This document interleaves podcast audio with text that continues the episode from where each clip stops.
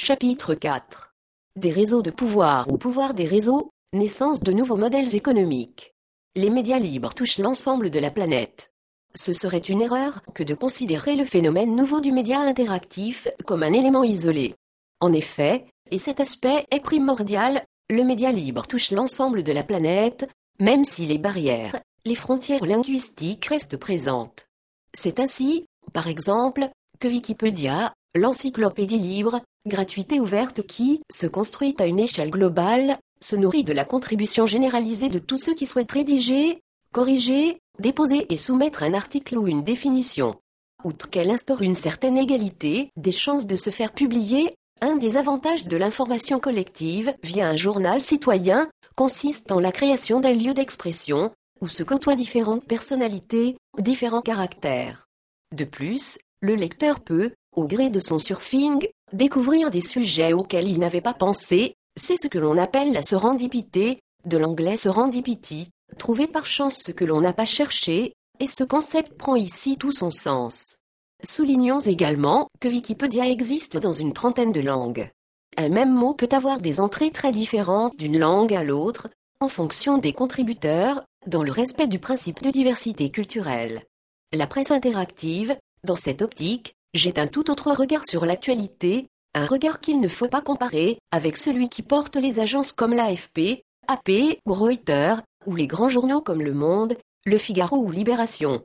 Cette nouvelle forme de partage de l'information favorise le langage commun. En effet, les articles publiés sur des sites, comme AgoraVox, permettent au plus grand nombre de prendre connaissance de thèmes qu'a développés un individu, avec toute sa subjectivité, mais sans revendiquer l'objectivité de la presse traditionnelle, mise à mal à maintes reprises. La subjectivité est sous-entendue, et par conséquent intégrée dans le processus de compréhension et d'acquisition de l'information. Par ailleurs, le journalisme citoyen revêt un grand intérêt à un niveau local, voire micro-local. En effet, nous avons tous une double approche face à l'information, nous avons forcément envie de savoir ce qui se passe dans le monde ou dans notre pays, d'un point de vue économique, social, politique ou technologique. Mais nous nous sentons également directement concernés par ce qui se passe dans notre région, notre ville, notre quartier, notre rue. En passant de L, infiniment grand L, infiniment petit, chaque personne bascule continuellement de la sphère macro, ce qui se passe dans le monde, à la sphère micro, ce qui se passe au pied de son immeuble. Ce nouveau phénomène constitue une véritable révolution qui risque de transformer radicalement le fonctionnement des médias traditionnels comme notre futur accès à l'information.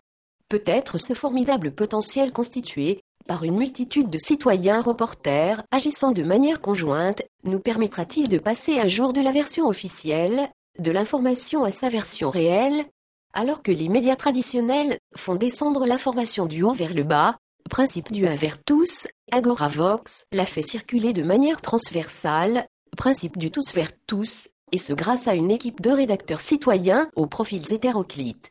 En effet, d'une manière générale, dans ce type d'initiative pronétaire, la fonction et le statut importent peu. On peut être journaliste, blogueur, fonctionnaire, chef d'entreprise, étudiant ou chômeur. L'important, c'est la qualité et la pertinence des informations diffusées. On comprend que désormais la ressource rare n'est plus seulement le capital ou le travail, mais l'information fiable et inédite. On peut obtenir de cette diversité de profils une grande richesse rédactionnelle et informationnelle. L'originalité d'un site, tel qu'Agoravox, est de faire remonter de l'information concrète depuis le terrain. On passe donc du top-down au bottom-up informationnel. En ce sens, on peut dire qu'Agoravox est le premier média pronétaire.